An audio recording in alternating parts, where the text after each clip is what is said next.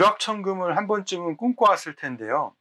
최근에 미국에선 은행의 실수로 정말로 하루아침에 전 세계 25위 부자가 된 부부가 있습니다. 강기민 기자, 어떤 이야기인가요? 네, 미국에서 은행의 실수로 한 고객의 계좌에 무려 56조 원이 입금되는 일이 발생해서 화제입니다.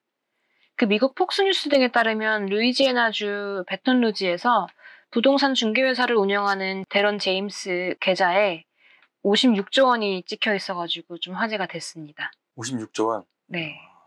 56조 원이면 어느 정도 부자인가요? 56조 원이면 포브스지 부자 순위로 전 세계 25위 부자고요. 음. 이것은 나이키 공동 창업자인 필 나이트보다 재산이 좀 더 많은 수준입니다. 나이키 공동 창업자 재산 수준에 이게 갑자기 하루아침에 계좌에 찍힌 거잖아요. 네. 어떻게 그런 황당한 일이 벌어진 거예요? 이게? 네, 은행 측에서는 이게 기술적인 문제가 생겨서 일부 고객 계좌에 영향을 미쳤다고 해명을 했는데요. 그 은행에서는 송금 오류가 발생한 구체적인 경위는 밝히지 않았습니다. 음, 영화에서나 마치 나올 만한 일인데 그 영화에서 보면은 해커들이 막 나타나가지고 은행에서 돈, 해킹해가 돈을 막 이렇게 뽑아내고 막 이런 어? 소설 속의 이야기들은 들어봤는데 최근에 뭐 러시아 해커들이 북미 최대 송유관 인프라까지 멈추게 할 정도로 지금 뭐 이렇게 기- 기술이 뭐 고도화되고 있는데 그런데 이 계좌에 이체된 돈은 어떻게 그 이체된 이체 50그 56조 원을 이체되고 그 부인이 가져갔나요? 그 부부가? 아니요, 은행 측은 나흘 후에야 돈을 회수했는데요.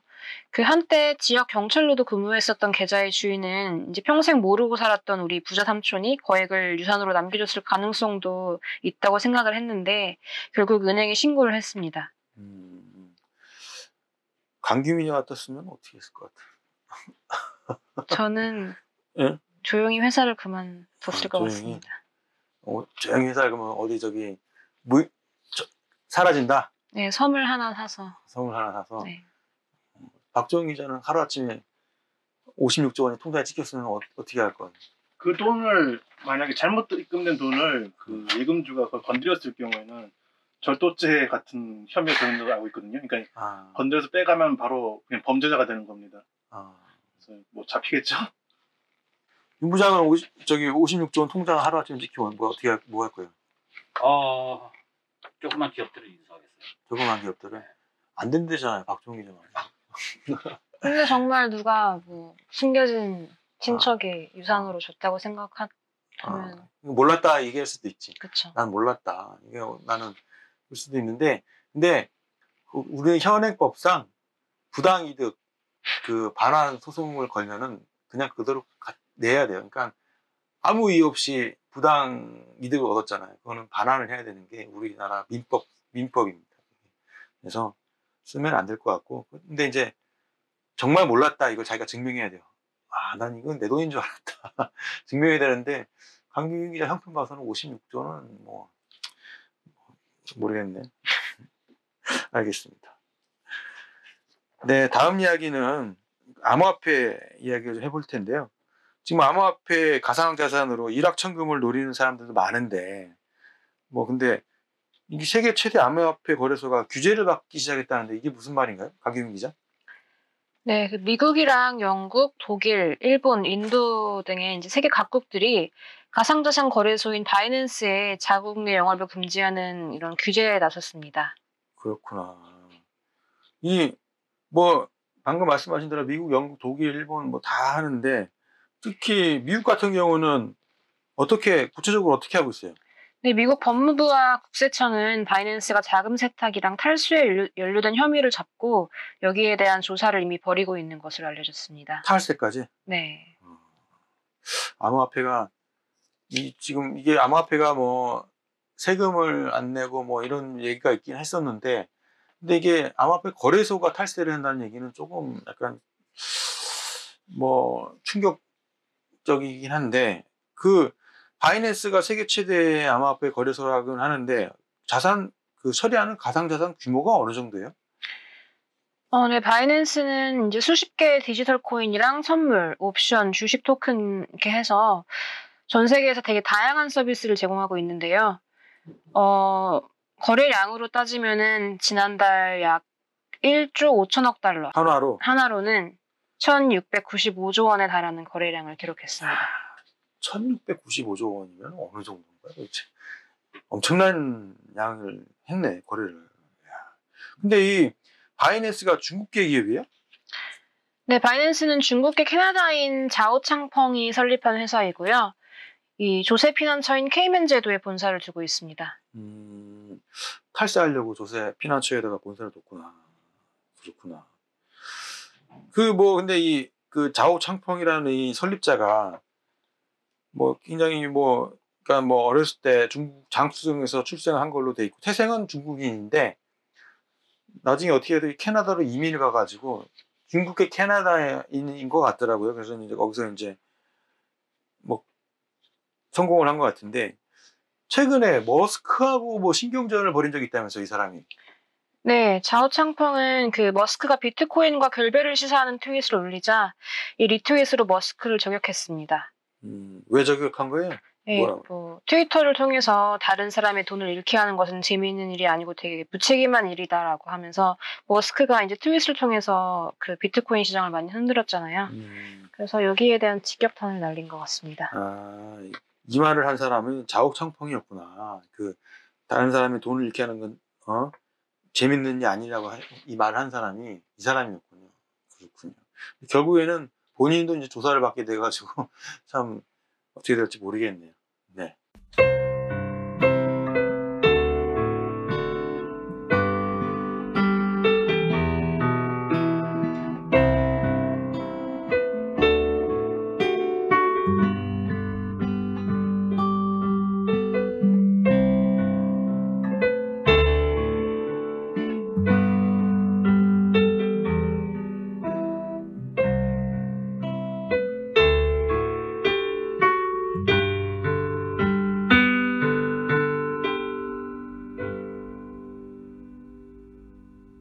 Financial news is broadcasting.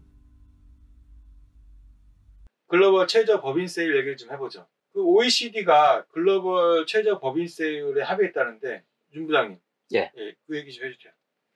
윤재준 부장님. 예, 현재 시간 1일 어, 경제협력개발기구가 어, 글로벌 최전세 법인세율을 15% 어, 합의했습니다. 어, 이날 마티아스 코만 OECD 사무총장이 어, 그동안 그 노력한 것 협상 성과를 거뒀다면서 매우 기뻐했는데 어, 제넷 옐런 미국 그 재무장관도 그 오늘은 경제 외교에 있어서 역사적인 날이라고 하면서 상당한 만족감을 드러냈습니다. OECD 회원국이 몇 개국이나 네? 이번에 그 합의한 국가가 130개국이고요. 어, 일전에 G7에서 7개 국가가 합의했었는데 그때는 물론 선진국도 7개 국가이긴 한데 이번에 130개국이 합의했으면 엄청나게 많이 하는 거네요. 그렇죠.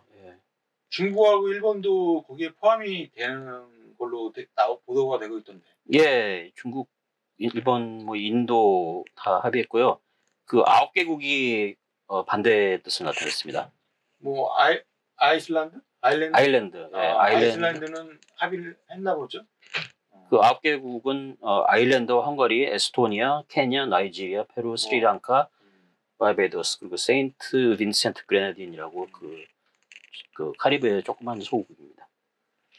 아침에 사실은 이 내용을 듣고서 중국 특파원한테 연락을 했어요. 중국이 정말 합의를 했느냐, 이걸 승인했느냐. 그런데 아직 중국 내부에서는 공식적인 입장은 아직 없는 걸로 이렇게 확인이 되더라고요. 근데 이제 기사에서는 마- 중국이 합의한 한 것처럼 이렇게 보도가 돼서 이 중국과 만약에 그 기사가 맞다면 중국과 인도가 최저 세율 합의를 한 건데 그 전에까지만 해도 중국이 합의를 안 할 것 같다는 얘기가 있었는데 박종 기자 이거 어떻게 보세요? 이 부분에 대해서. 예, 어차피 중국은 지난 미국 정권 때부터 미국과 무역 전쟁을 벌이면서 세계적으로 포위된 입장이지 않았습니까? 그래서 시진핑 주석이 지난해부터 그리고 올해 올해 들어서 적극적으로 자기는 국제적인 자유무역이나 국제적인 무역 질서에 협조하겠다는 걸 굉장히 많이 어필했었는데 이번에 합의했다고 하는 것도 그런 자, 그러니까 중국이 국제 무대에 잘 어울리고 있다, 국제 질서를 수호하는 데 앞장서고 있다 이런 식으로 어필하기 위해서 그런 액션을 취하지 않았나 싶습니다. 음. 그리고 지금 최저법인세 이율을 같은 경우 중국 입장에서는 외자 유치나 국내 기업 육성 면에서 굉장히 반대를 했었는데 만약에 이제 더 이상 세금으로 기업에 특혜를 줄 수 없다면 다른 걸로 특혜를 주면 되거든요. 뭐 예를 들어 뭐 부지 매입이라든가 뭐 이런 각종 뭐 원자재 조달 이런 면에서 또 특혜를 주면 되기 때문에 중국 입장에서는 그냥 할 만한 거래였던 것 같습니다. 반중국 그 기조가 전 세계 높은데 그게 영향을 좀 미쳤나요? 미쳤을까요? 아 그건 뭐 정치적으로 봐야겠지만 전혀 영향이 없었다고 보기는 어려울 것 같네요. 홍콩이 사실상 중국 정, 영토에서 그 최저세율 이거에 대해서 약간 거기가 조세 회피 성향이 약간 있, 있었잖아요, 홍콩이. 근데 중국에 거의 흡수되면서 조세 회피의 효과가 사실상 사라졌잖아요. 그 사라지고 사라질 것으로 보여요 앞으로 조세 회피 지역에. 그러니까 중국 입장에서는 홍콩이 어차피 이제 중국 안으로 들어왔고 조세 회피 효과가 없기 때문에 굳이 뭐 홍콩 홍콩 카드를 버리고 글로벌적으로 전 세계 경제에 동의한다는 입장을 내, 내보는 게 오히려 중국 입장에서 대국적인 모습을 보일 수 있기 때문에 그런 게 아닌가 싶기도 합니다. 제가 볼 때는. 네, 근데 이 글로벌 최저 세율하고 디지털세하고 뭐 이렇게 막 자꾸만 헷갈리는데 박정희 기자 이 부분은 좀 고, 약하게 좀 구분 좀 해주세요. 예. 세계 각국에서 세금을 어느 나라가 얼마만큼 받느냐는 굉장히 오래된 문제였고 거의 100년 가까이 좀 다툼이 있었던 문제인데 이 최저 법인세율 문제와 디지털 세금이 제일 거시적으로 들어, 두드러지게 드러난 곳은 유럽이었죠. 유럽연합 말입니다. 유럽연합은 보면 그 영내에서 사람과 자본의 이동을 활- 자유롭게 보장하기 때문에 보통 유럽에 들어가는 해외 기업들은 어, 본사를 유럽연합 국가 중 한 곳에 두고 사업을 거기다 두고 이제 유럽 연합 내에서 하는 사업 활동을 다 거기로 몰아서 뭐 법인세를 내거나 했었거든요. 그 중에서 제일 대표적인 케이스가 아일랜드였습니다. 아일랜드가 유럽 연합 안에 들어있어서 아일랜드 본부를 둔 사업체는 유럽 연합 안에서 똑같이 사업을 할 수 있는데 아일랜드의 경우 법인세율이 좀 낮았어요. 다른 근처에 있는 유럽 연합 국가에 비해서 특히 아일랜드는 그걸 굉장히 자랑했죠. 해외 기업 유치를 하기 위해서 다른 EU 국가들보다 법인세를 적게 내면서도 우리 아일랜드에 본사를 두면은 EU에서 사업을 할 수 있다. 이런 걸 굉장히 홍보를 많이 해서 그래서 IT 예. 기업들이 많이 갔었죠. 뭐 애플이나 뭐 각종 IT 기업들이 아일랜드로 굉장히 많이 몰려갔죠. 그 덕분에 아일랜드가 이제 영국보다 1인당 GDP가 더 높아지는 그런 상황까지 맞아요. 왔었는데 이제 문제는 이제 프랑스나 독일이나 뭐 영국 같은 그런 영국이 아니지만 EU 국가들 입장에서는 좀 황당하다는 거죠. 분명히 저런 구글이나 이런 애들이 EU 내에서 그리고 프랑스에서 이렇게 영업을 하는데 우리한테 법인세를 안 낸다는 거죠. 대신 이- 이런 다국- 다국적 기업들은 어, EU에서 사업한 사업 이익을 전부 아일랜드 본사 쪽으로 몰아넣고 우리는 본사는 아일랜드에서 여기서 세- 여기서 법인세를 낼게 이렇게 하면서 훨씬 더 저렴하게 세금을 냈던 거죠. 세법으로 봤을 때는 맞는 말이니까 할 말은 없는 거예요. 그래서 좀 그냥 불만만 쌓여 있었는데 이걸 참다 참다 못 참고 이제 프랑스 쪽에서 얘기가 나왔죠. 너희가 자꾸 법인세를 그런 식으로 내는데 너희는 사실상 매출을 우리나라 땅에 사는데 왜 세금을 다 저기다 내느냐. 불만이 터져 나와서 그래서 나- 대안으로 제시한 게 그럼 너희 그냥 세금 더 내. 법인세 말고 그냥 세금을 더 내. 그게 디지털세. 예, 그걸 보통 디지털세라고 불렀죠. 왜냐면은 그런 식으로 EU 내에서 세금을 다른 곳에 내는 주요 기업들이 미국에서 건너온 IT 디지털 기업들이었거든요. 그래서 디지털세라는 이름이 붙었는데 이걸 보고 뭐 독일이나 영국이나 이런 쪽에서도 어, 우리도 저거 할래. 그래서 디지털세를 나눠 없이 도입해가지고 너희가 법인세 그런 식으로 안 내겠다고 하면은 그냥 세금을 더 내. 특정 규모가 크고 매출이 어느 정도 이상인 기업들은 그냥 무조건 우리한테 세금을 더 내. 이름은 그냥 디지털세야. 이런 식으로 세금을 도입하겠다고 자꾸 선언을 했어요. 2018년부터 본격적으로. 근데 이걸 보더니 이제 미국 입장에서는 화가 나죠. 왜냐하면 유럽연합 애들이 건드린 대부분의 기업들이 미국 IT 기업들이었거든요. 그래서 그때 당시 트럼프 정부였죠. 그때는 그래서 아니 유럽연합 애들이 너희, 너희가 뭔데 왜 멀쩡히 우리 사업하는 미국 기업들한테 없던 세금을 갑자기 물리느냐. 우리 그럼 우리 보복하겠다. 뭐 무역 제재를 하든지 뭐 보복과세 물리든지 이렇게 보복하겠다 이러면서 싸웠어요. 싸우다가 이제 결국 합의를 본 게 그래 우리 디지털세 문제가 심각한데 이거를 그냥 우리가 우리끼리 하지 말고 OECD에서 좀 하- 같이 회의를 해보고 거기서 결정 날 때까지 일단 적용하지 말자 해서 일단 유예를 시켜놓은 상태였거든요. 그러면서 정권이 바뀌어서 이제 바이든 정부가 들었었죠. 이제 바이든 정부는 트럼프 정부랑 좀 다르게 유럽 애들이랑 좀 친하려고 친하려고 했으니까 유럽 사람들 좀 달래려고 했어요. 그래서 내놓은 게 이제 최저 법인세율을 도입하자. 어차피 지금 이 디지털세나 이런 거 나온 나온 이유가 아일랜드나 몇, 몇몇 나라들이 법인세를 너무 작게 받아서 생긴 문제지 않느냐. 그럼 우리 모두 다 최소 이만큼만 받, 받기로 약속을 해버리면은 조세피 문제 자체가 근본적으로 해결되는 거 아니냐. 이러면서 이제 미국 정부가 우리 그럼 최저 법인세율을 정하자. 15%로 잡자. 이렇게 제안을 했죠. 그래서 이걸 G7 국가들이 지난달에 뭐 합의를 해서 그렇게 하자 합의를 했어요. 그리고 이걸 좀 더 넓게 다른 사람, 다른 국가들도 끌어들여서 합의를 좀 넓히려고 했어요. G20이나 OECD나. 이제 G20 회의는 이번 달에 열리죠. 이번 달에 9일부터 열리는데 재무장 예, 예. 달에 열리는데 그 전에 이제 OECD 측에서 합의한 내용이 공개가 됐어요. 1일 날. 그래서 OECD 국가들이 모여서 디지털세 문제랑 최저 법인세율을 논의를 해서 합의를 도출했거든요.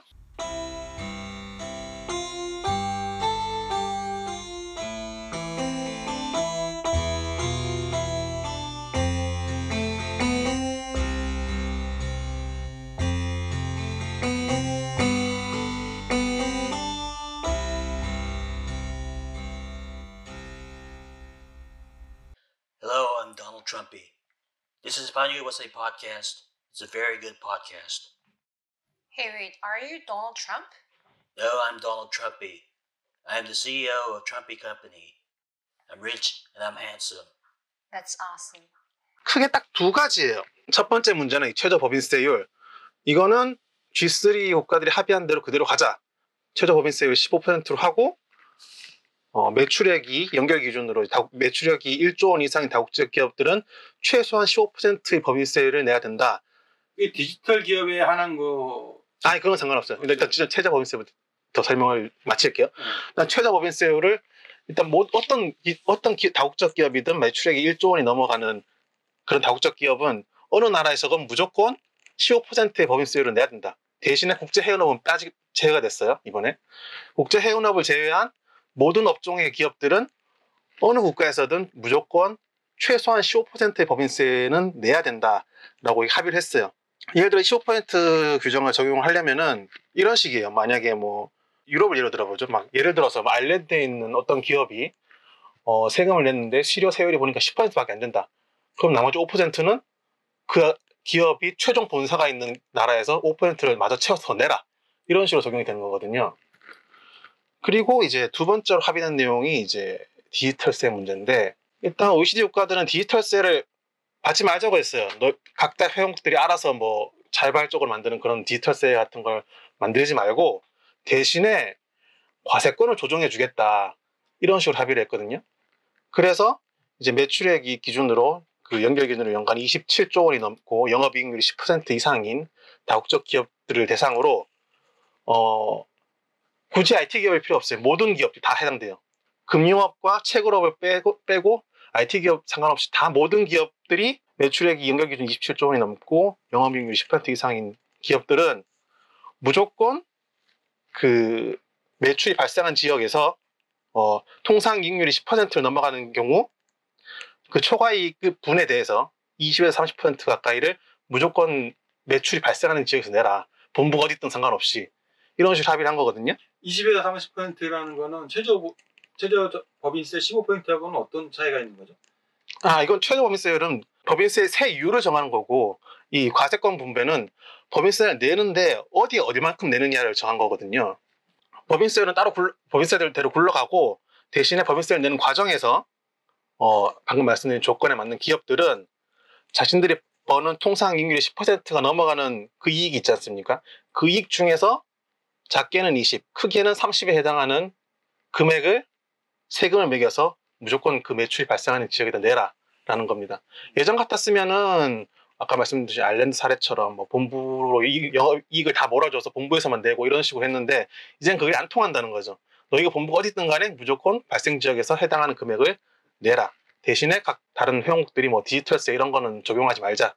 이런 식으로 합의를 한 거죠. 그래서 이제 이게 한국 기업들한테 어떤 영향을 끼치냐라는 게 말이 많았는데요. 일단 최저 법인세율 같은 경우에는 별 미치는 효과가 다들 없다고 얘기를 하고 있어요. 왜냐하면 애초에 한국 기업 같은 경우에는 대부분 본사가 한국에 있고 한국의 법인세율은 최고 27.5%까지 올라가거든요. 그러니까 애초에 한국은 조세 피랑 그렇게 상관이 없는 나라였어요. 그런데 이제 해외에서 영업하는 음. 기업들한테 삼성 같은 기업들은 영향이 좀 있겠죠 아무래도. 이제 이런 기업들은 이제 한국 같은 경우에는 이제 한국에서 기업을 외국 기업들 있잖아요. 한국에서 반대로 어, 들어오는 어. 기업들. 외국 기업들 같은 경우는 한국에서 내는 세금이 15%가 안 됐던 경우에는 이제 15% 맞게 채워서 더 내야 되는 그런 상황이 생기겠죠. 그다음에 이제 과세권 조정 문제. 이 문제는 이제 좀 직접적인 영향이 있다고 해요. 일단 한국 기업들이 한국에서만 내는 게 아니라 무조건 매출이 발생하는 지역에서도 본부랑 상관없이 과- 세금을 내야 되니까 지금 나온 얘기로는 삼성전자랑 SK하이닉스는 이 과세권 조정에 영향을 받는다라고 얘기를 해요. 결과적으로 한국 기, 한국 정부 입장에서는 세수가 좀 줄어들 수도 있고 반대로 이제 국제 IT 기업에서 우리가 세금을 더 받을 수도 있으니까 어, 줄어드는 게 있고 늘어나는 게 있고 정확한 여파는 시간이 좀 지나봐, 지나서 세부상이 마련돼 봐야 알 수 있을 것 같습니다. 근데 이제 보니까 최근에 구글이 한국에서 이제 그동안 어플 내려받기 위해서 자기네들이 얻은 수익 같은 거 공개를 안 했거든요. 근데 지난달에 공개를 시작했어요. 이게 이거, 이런 것 때문에 얼마나 수익이 나는지 안 나는지 알 수가 없었기 때문에 세금을 매기가, 매길 수가 없었던 거예요. 근데 그때 구글이 발표한 자료에 보면은 우리는 몇십억 안 돼. 뭐 이런 식으로 발표를 했더라고요. 그래서 야, 미리 미리 이제 그런 식으로 이제 작업을 하더라고요. 그래서 좀 그런 것 같고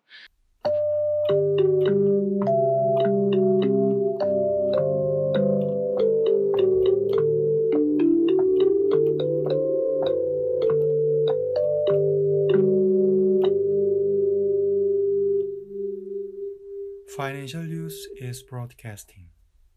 자, 이번에는 델타 변이 바이러스 얘기를 좀 해볼게요. 지금 전 세계적으로 델타 변이 바이러스 영향이 공포가 지금 확산되고 있는데 여름 휴가철이 다가와서 델타 변이 뭐 때문에 지금 휴가가 다시 올스톱 되는 게 아니냐, 뭐 이런 해외 여행 다 올스톱 되는 게 아니냐 이런 우려가 있었는데 어 어라 유럽에 유럽을 봤더니 유럽에서는 축구 대회가 열리면서 유로 2022 열리면 작년에 이제 코로나 때문에 열리지 못했던 유로 2022년이 지금 이달 들어 시작을 했더라고요. 그러면서 뭐 와 마스크 안 쓰고 뭐 지금 뭐 축구 관객들이 뭐 경기하고 응원하고 이러던데 그리고 또 도쿄올림픽 다음 달 23일 있잖아요. 근데 축구하고 올림픽은 또 하는 것 같더라고요, 계속. 그래서 이 델타 변이가 자칫 스포츠 축제 때 대확산되는 게 아닌가 이런 우려가 있는데 그러니까 지금 유럽의 델타 변이와 유로 2022 상관관계가 지금 어떻게 돼가고 있어요 지금? 예, 그 사실 이 대회와 상관없이도 지금 여러 국가에서 유럽 여러 국가에서 계속 확- 확산되고 있습니다. 물론 그, 리고 거기에다가 이제 현재 진행 개최 도시 여러 개 도시에서 또 하필이면 또 이번에 개최되고 있거든요. 분산 개최했죠? 예, 보통은 한 개 나라에서 이제 그 여러 도시에서 했는데 이번 대회는 그 60주년이어가지고 11개 나라에 있는 도시에서 지금 순화 그 분산 분산 대회가 그 지금 개최되고 있습니다. 이게 그러니까 한국가에서 만약에 개최했으면 좀 바이러스가 예, 퍼져도 한국가에 국한된 예, 건데 그렇죠.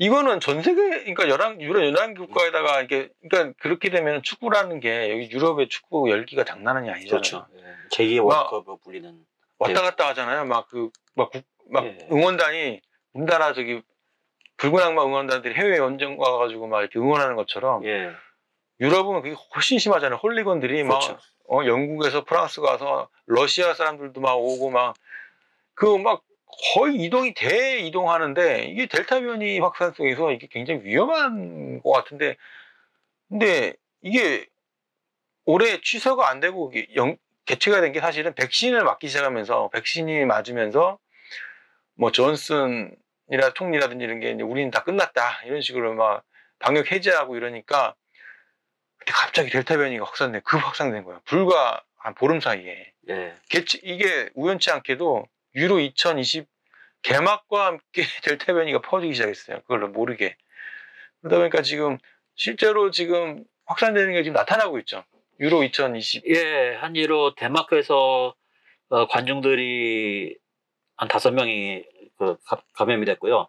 근데 또 이때 마침 경기장에 한 2만 5천 명이 또 있었다고 그래요. 그래서 이들도 좀 감염 위험이 있고 최근 가장 무서웠던 게 스코틀랜드에서 약 2천 명 가까이가 집단 감염됐죠. 예, 집단 감염됐습니다. 다 그 유로 2020 보러 온 사람들이라면서요. 이게 또이 중에 그 3분의 2가 어, 델타 코로나가 가장 그 지금 활발한 영국 런던의 원정 응원을 갔습니다. 음. 또 이것도 이제 가서 어 실제 경기장 안에 들어간 사람은 한 397명인데요. 나머지들은 길거리 광장에서 거리 응원 했는데 뭐 마스크도 안 쓰고 그랬다가 뭐 그러니까 델타 변이 바이러스가 이게 인도산인데 인도에서 이제 확산된 변이 바이러스인데 유럽에서는 지금 영국이 가장 확산세가 굉장히 심하잖아요. 예. 근데 이게 요번에 유로 2020 경기에 최종 결승전을 영국 런던에서 한다면서요. 예. 그래서 뭐 이것 때문에 개- 그 최종 결승전을 장소를 예, 뭐 이-. 이탈리아로 옮겨야 된다 뭐 이런 뭐 옥신각신 하고 있던데 유럽의 축구 열기가 뭐 목숨을 내놓을 정도로 막 하기 때문에 예. 뭐 그렇게 안 할 것 같아요. 뭐 바- 반대할 것 같은데 예, 더군다나 잉글랜드가 지금 그 16강전에서 앙숙 독일을 꺾고 8강까지 올라왔어요. 이겼어요? 예, 그렇기 때문에 어... 거의 영, 잉글랜드 관중들 또 알아주잖아요. 아, 독일을 꺾었어요? 예. 아, 그래서 이번 일요일 날 이제 전차 부대를 꺾었구나. 예, 롬 이탈리아 로마에서 어, 우르, 우크라이나와 8강전을 갖는데 어. 잉글랜드 관중들이 원정을 또 갑니다. 또 어디로 간다고요? 로마로. 로마로? 예. 야, 그럼 로마가 또 확산되겠네? 예, 그때문에. 이탈리아는 지금 그 14일에 영국 체류했던 사람들은 입국하면 무조건 5일 격리를 하도록 하고 있거든요. 근데 이 관중들이 그걸 감수하면서까지 맞춰가지고 어, 대규모로 지금 응원할 것으로 예상돼가지고 이탈리아가 상당히 긴장하고 있습니다. 그렇구나. 그래가지고 어쩌면 뭐 표를 갖고 있는 사람도 입장 못 할 수도 있다 이런 말까지 나오고 있습니다. 그렇구나. 예,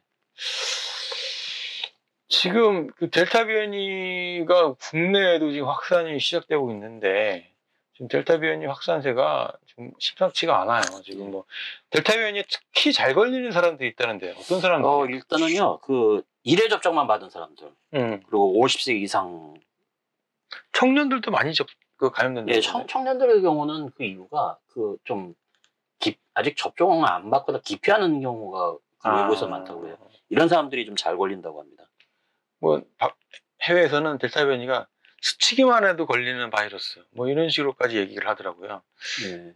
정말 무섭습니다. 그래서 겨- 전문가들은 어떤 백신 접종 2회 받는 것이 현재로서는 그 최상의 수단이라고 지금 말하고 있고요. 그 들리는 말에 하면 델타 변이 바이러스에 모더나 백신이 뭐 효과가 좋다. 예, 이- 그 정말. 2차 접종 후 일주일 뒤에 혈청을 분석했더니 그 항체가 형성됐다고 지금 보도되고 있습니다. 아직 그 동료 검증은 안 된 거고요. 음. 또이 밖에 러시아도 자기네 그 스푸트니크가 어. 뭐90% 예방 델타 변이 90% 예방했다 이렇게 주장하고 있고 방금 전에 제가 봤는데요. 존슨앤존슨 그 백신도 얀센이죠. 델타 변이로 예방한 효과가 높다. 수치는 나오진 않았는데 방금 전에 보도했습니다. 우- 우리 저희 파이낸셜 뉴스의 의학 전문 기자한테 물어보니까 다 자기들 주장인 거고 네. 그 확실치 않다. 이 얀센이 지금 물 백신이라는 얘기가 있어요. 지금 미, 국에서는 얀센 백신 맞고 다른 백신 추가로 맞아야 되는 거를 정부가 검토하고 있다고 하더라고요. 근데 이게 얀센 백신을 우리나라가 좀 저희 군인들 미국에서 저 기후 받아서 저기 백신 접종했는데 그게 사실이 아닌 그 보도가 사실이 아니었으면 싶어요. 근데 얀센 백신이 하여간 효능이 약간 떨어진다는 얘기가 있는데 또 델타 변이는 또 효과가 있다고 하는군요. 알 수가 없네. 참. 정말 알 수 없습니다. 그, 어, 그 모더나 백신 효과 좋다고 또 이거 그러는데 임 부장님 뭐 우리나라에서는 지금 50세 이상은 모더나 백신 맞는다는데 임 예, 부장님 만약에 받으면 저도 그거 맞을 것 같습니다. 모더나 백신으로 예. 네, 나이가 있다 보니까 예. 네, 50세 이상. 네, 델타 변이 바이러스 때문에 지금 전 세계가 지금 공포에 쌓여 있는데 아무쪼록 우리 파니봇의 시- 어, 청취자분들도 델타 변이 조심하시고 마스크 잘 쓰시고요. 마스크 잘 쓰시고요. 네. 건강한 여름 나시기 바랍니다. 네, 감사합니다. 감사합니다.